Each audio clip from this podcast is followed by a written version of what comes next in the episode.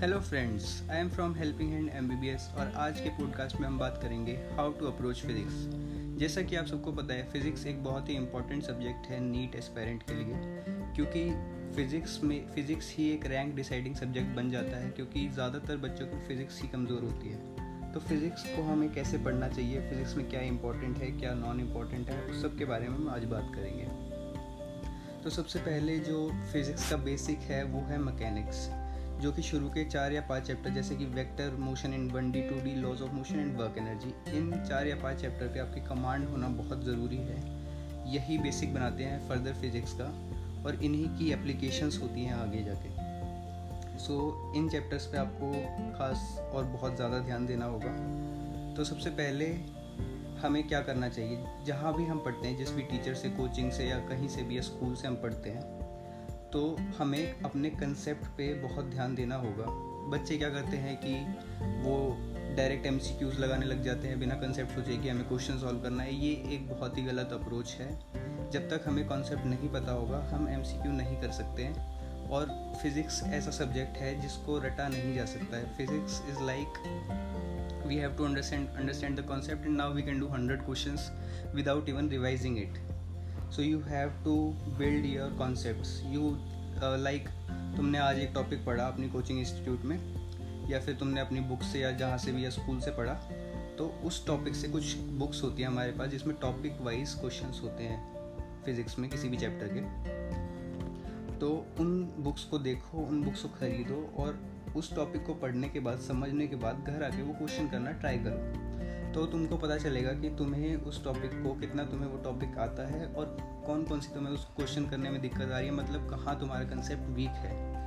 तो उस पर ध्यान दो, उस क्वेश्चन पे अपना टाइम लगाओ। ये नहीं कि तुमने उसको देखा और वो नहीं हुआ तो तुमने सॉल्यूशन देख लिया, ऐसा नहीं करना है।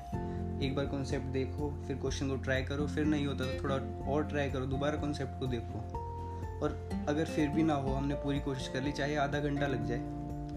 तब जाके तुम सॉल्यूशन देखो। और अगर सॉल्यूशन देख के तुम्हें समझ आता है कि मेरे कंसेप्ट में ये गलती थी तो उसको नोट करो कि मेरे को आगे से ये नहीं करनी है। और अगर तुम्हें फिर भी समझ नहीं आता है तो अपने टीचर से जाके पूछो उसको। तो ऐसे हम कॉन्सेप्ट बिल्डिंग करते हैं फिज़िक्स में। और ये करना बहुत इंपॉर्टेंट है। अगर तुम ऐसे नहीं पढ़ोगे तो फिज़िक्स बहुत बहुत मुश्किल हो जाएगी। और फिज़िक्स को रटा नहीं जा सकता है। हर क्वेश्चन का एक टाइप को दूसरे टाइप में बदलना बहुत आसान होता है। तो concept building is very important. So this is how you can build your concepts. Then you should do after the chapter is complete then you should do at least 200 mcqs per chapter so that you can correlate all the concepts which are interlinked in the chapter. So do all the mcqs and never see the solution immediately. If you can't do the question, if you are unable to solve it, never see the solution immediately. ये हम बहुत बड़ी गलती करते हैं, हमसे question नहीं हुआ, हमने एक सेकंड में सोल्यूशन देख लिया और हम अगले क्वेश्चन में बढ़ गए। ये गलती फिजिक्स में नहीं करनी है। हमको अपने कंसेप्ट को दोबारा देखना है, हमें अपनी कॉपी खोलनी है, जहाँ पे हमने वो टॉपिक लिखा हुआ है, उसको दोबारा पढ़ना है। तो ये करना बहुत इंपॉर्टेंट है। दूसरा फिज़िक्स में ये इंपॉर्टेंट है कि जब हमारे बहुत सारे चैप्टर्स हो जाते हैं, जैसे हम बहुत सारे टॉपिक्स पे कमांड कर लेते हैं तो जब हमारे टेस्ट होते हैं तो हम भूल जाते हैं पुराने टॉपिक्स तो इसके लिए हमें क्या करना है? हमें एक पेज लेना है, हमें उस चैप्टर के सारे फॉर्मूले उस पेज पे लिख लेने हैं। जैसे कि हमने पाँच चैप्टर कर लिया और अब हमारा टेस्ट है जैसे पाँच चैप्टर्स का। तो हम क्या करेंगे? हम, हमने हर एक चैप्टर के फॉर्मूले लिख लेने हैं एक पेज पे।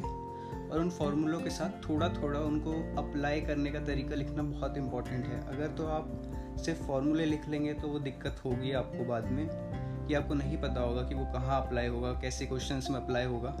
तो उसके साथ एक ज़रा सा हिंट सिर्फ़ अपने लिए कि मैं अपने बाद में उसको रिवाइज कर पाऊँ। वो रखना बहुत ज़रूरी है। और मेरी एक ख़ास एडवाइस ये है नीट स्टूडेंट्स के लिए कि वो जे जेई मेन और एडवांस तो नहीं, मैं जेई मेन प्रेफर करूँगा। कि जेई मेन के क्वेश्चन ज़रूर करें फिज़िक्स के।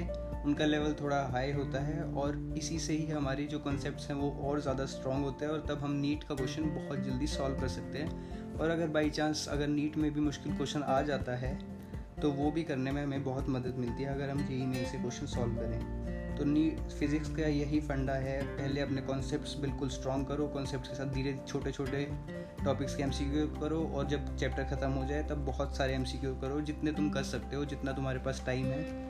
कभी भी एम करने में बचत नहीं करनी है। जितने एम करोगे तुम उतने ज़्यादा एक्सपर्ट होते जाओगे। So this is the basic concept and for you I think that one hour should be prepared मतलब फोर्टी फाइव क्वेश्चन होते हैं हमारे नीट में।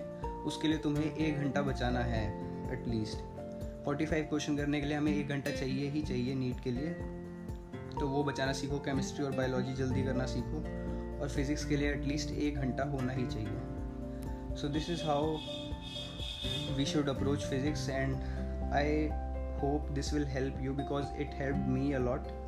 And i am also a mbbs student in one of the best medical college.